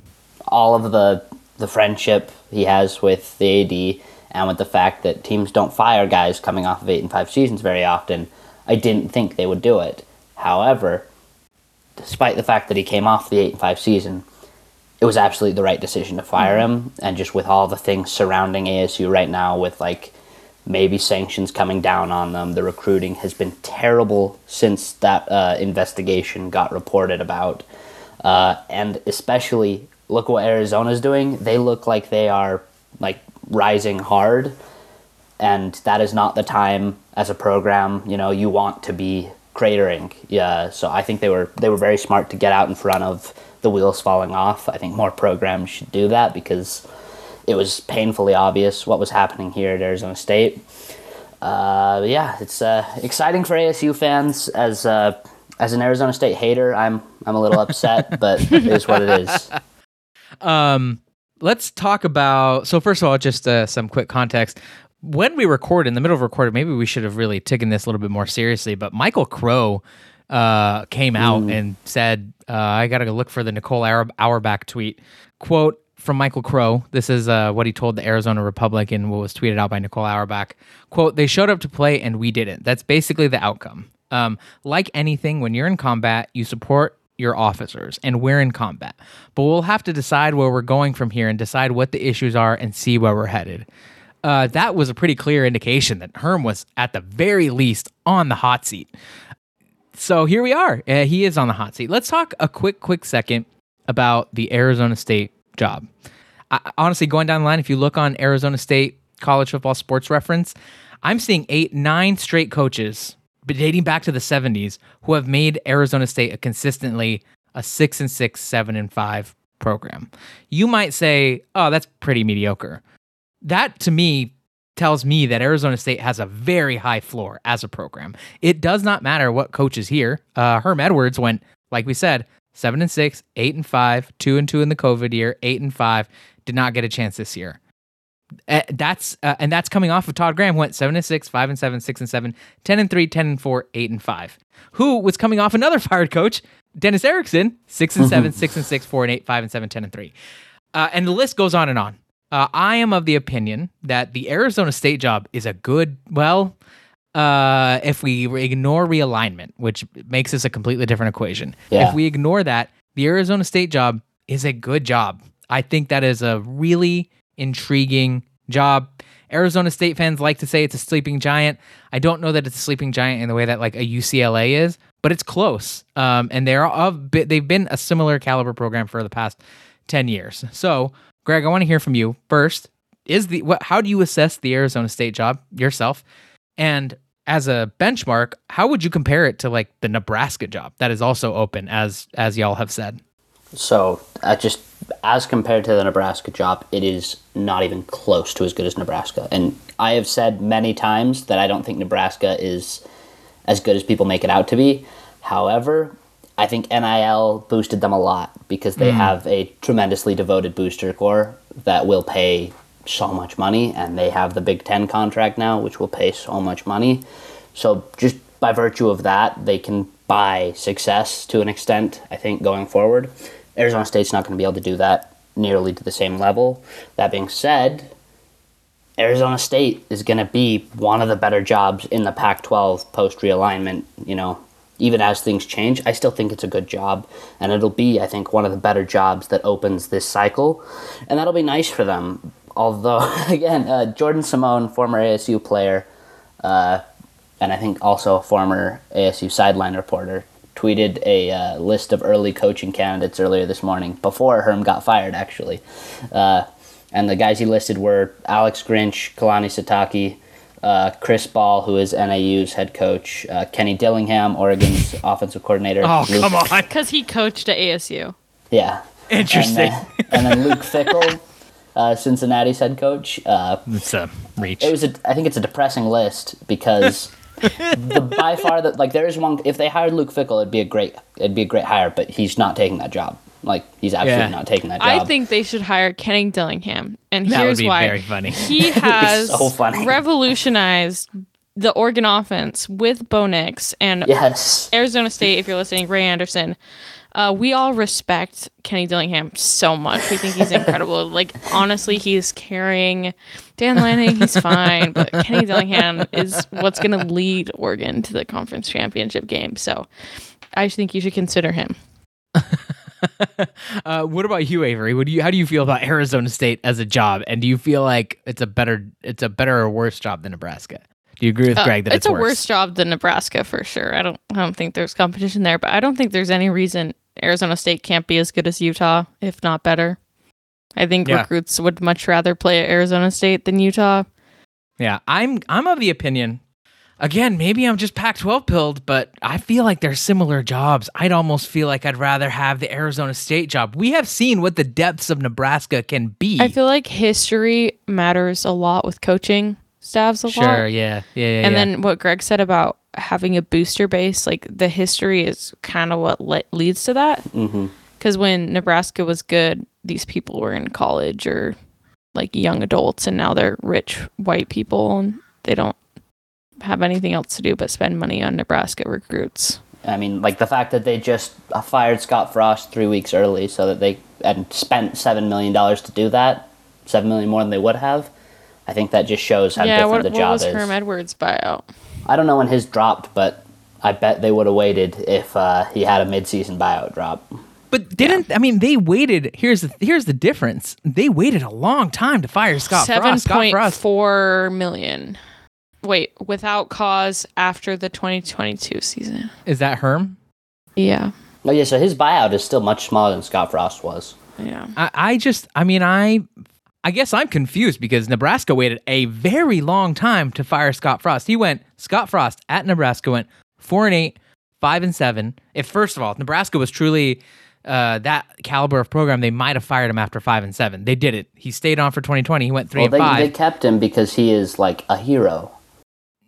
I suppose so. I mean, then he went 3-9 in 2021, kept him again. If they're firing him because of the NCAA violations, they don't have to pay anything, but it doesn't sound like that's what they did, right? Yeah, mm-hmm. I doubt. I there's no way they get him for cause. Yeah, that's what it seems like, although, I think Arizona State is certainly going to try. But they'll probably meet in the middle somewhere. Yeah, so I am just of the opinion that I'm not convinced that Arizona State is any worse than the Nebraska job. If you look at if we look at things like one metric you might look at is team talent composite, just to see how well they recruit over the course of a few years. Arizona State and Nebraska are really close in the team talent composite, have been for a few years now, at least since 2018 at least. They've been within 3 to 6 spots of each other on the team talent composite. That tells me that you can recruit at Arizona State, and we know that Arizona State can recruit at a pretty good level, at a fringe top 25, outside the top 25 level. I don't know. I think it's a good job. I think it's a really intriguing job. The difference between the two jobs for me is not like the floor, because like ASU's had a fantastic floor. The difference is ceiling. Like if a good coach gets Nebraska, and with NIL, what you can do in recruiting with that kind of money, I think Nebraska could be a top 4 team in the Big Ten. I don't think you could do that with Arizona State. They could certainly be the best team in a new Big 12 if they end up going there. They could certainly be the best team in the Pac-12, minus USC and UCLA. 10. That's less money. It's just so much less money. Sure. I guess I'm just... it's still a good job, though. Don't get me wrong. It's still a good job, and I agree with what Avery said. I think a good coach... Like, you have more advantages at Arizona State than you do at Utah. You should be able to be better than Utah at that job. And that makes you, at least a top 4 school in the new Pac-12, probably better. Yeah, maybe probably. Third. Yeah. I mean, they'd be close. I don't think that they're very far off from trying to get to a level that Washington can consistently be at.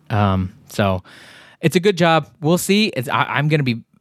very fascinated to see what that coaching search looks like, especially because of the uncertainties of realignment.